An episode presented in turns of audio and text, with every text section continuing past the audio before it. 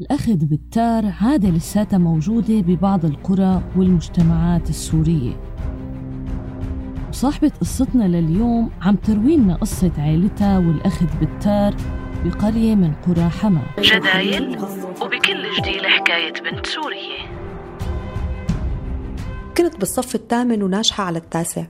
وكنت عم بعمل دورة تحضيرية بفترة الصيف وقتها طلع قرار عفو عن عدد من المساجين بسوريا. منهم يلي كانوا مسجونين من الثمانينات وقت أحداث حما. جارنا كان واحد من المساجين يلي أطلقوا سراحه بعد 26 سنة اعتقال. وكانت الضيعة كلها فرحانة ومحتفلة بطلعته من المعتقل. وجهزوا له احتفال كبير بكل الضيعة.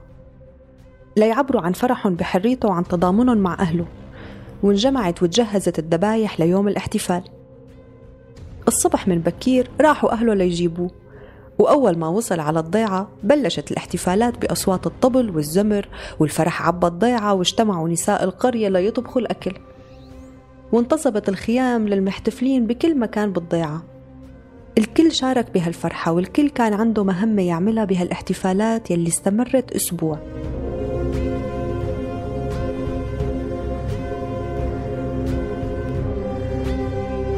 خلصت الاحتفالات ورجعت الناس لحياتها الطبيعية. وبعد فترة بلش المعتقل السابق يعمل مشاكل بالضيعة. كان يتخانق مع اللي بيشوفه بطريقه وبيفتعل المشاكل مع أهل الضيعة. اللي بيعرفوه من قبل قالوا إنه هو ما كان هيك وإنه أحواله وطباعه مقلوبة 180 درجة. المهم إنه تخانق بالأخير مع واحد من قرايبنا وكبرت المشكلة وهو التفوا حواليه أهله وعيلته وقرايبنا كمان التفوا حواليه أهله وعيلته. والمشكلة كانت بين اثنين وصارت بين العيلتين. كانوا عم بيتخانقوا ويتضاربوا ولا كأنهم ولاد ضيعة وحدة ولا كأنه بحياتهم كان في محبة بقلوبهم لبعض. وبالأخير شباب العيلة التانية رفعوا سلاحهم بوجه شبابنا وقوصوا عليهم.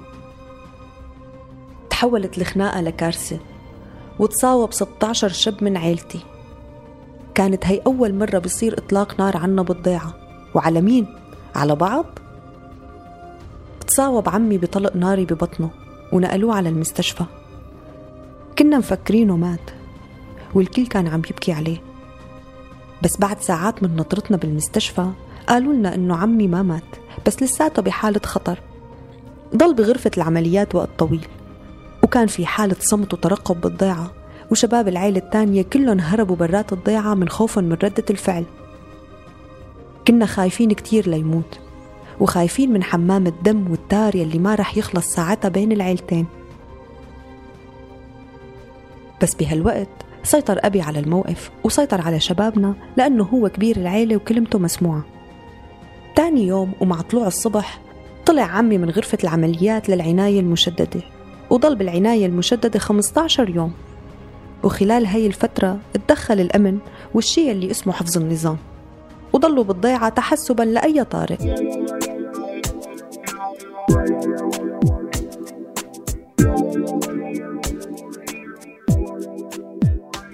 بعد كم شهر إجا العيد وبلشت الناس تحضر حالها للعيد بس الوضع كان لساتهم متوتر بين العيلتين وولاد العيلة التانية كانوا لساتهم هربانين من الضيعة لضيعة تانية قريبة. بهالفترة إجا من السفر رفيق أبي. هو كان مقيم بالخليج وقرر أبي يروح هو واثنين من عمامي ليسلموا عليه ويهنوه بالسلامة. بس المشكلة إنه كان الرجال ساكن بالضيعة يلي هربوا عليها أولاد العيلة التانية. ومن سوء حظ أبي واللي معه شافوهم وهن فايتين على الضيعة وكان معهم سلاح. فقوصوا على أبي واللي معه وهربوا. وكان نصيب أبي رصاصتين. وحدة إجت ببطنه بس ما سببت له أي ضرر. والتانية إجت بفخده وكان ممكن تسبب له شلل نصفي. بس الله حماه. نقلوه لأبي على المستشفى وضل أكثر من شهر بالفرشة وهو عم بيعاني من الوجع وما بيقدر يتحرك بدون ما حدا يساعده. وكان الوجع عم بيزيد بأيام الشتاء والبرد. ورجعت المشاكل بين العيلتين أسوأ من الأول بعد ما كانت هديت شوي. وشبابنا هالمرة ما كانوا ناويين يسكتوا وقرروا يردوا عملتهم. بهالوقت وبسبب زيادة المشاكل بين العيلتين والخوف من أنه تمتد للضيع والقرى الثانية ومن شان يحطوا حد لحبل الدم بين العيلتين تدخلوا شيوخ القرى والعشاير بالمنطقة ليحلوا المشكلة ويعملوا الصلح بين العيلتين. جابوا كبير العيلة الثانية وعدد من شبابهم وخلوهم يتعهدوا بأنه ما يتعرضوا لأي شخص من عيلتنا وين ما شافوه. وبالمقابل شباب عيلتي تعهدوا بنفس الشيء. وهيك هديت النفوس شوي وبلشت غيمة الخوف تنزاح عن قلوب الأمهات يلي كان يسكنها الخوف كل ما قرر ولد من أولادهم يطلع من الضيعة.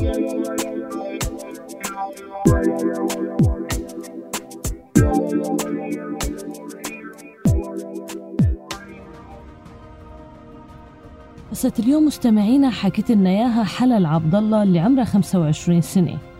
حلا متزوجة وأم لولدين ومقيمة بتركيا. وقصتنا مأخوذة من مدونة المرأة على موقع حكايات سوريا. وعنوان القصة الأصلي وتم وقف نزيف الثأر والدم العائلي. وهذا البرنامج بالتعاون مع شبكة الصحفيات السوريات. رح يبقى وطننا الملاذ الأول والأخير والوحيد إلنا. صرت أنا الأب والأم لأولادي الثلاثة. يبلاكي في قتلك مأواكي والحزن والقعدة إيدي على كفي. ما سالي بابا ايده مشلولة ومن وقت ما بلش الحصار جبتي معك نقاط؟ شو هذا الرجال يشكو أليس. هناك أياد شو ما عم تشوفي تدق؟ علي أنا. بس بيبقى للوطن شوق ولهجة بالجدايل وبكل جديد حكاية بنت سورية. هذا البرنامج من إنتاج سوريالي 2018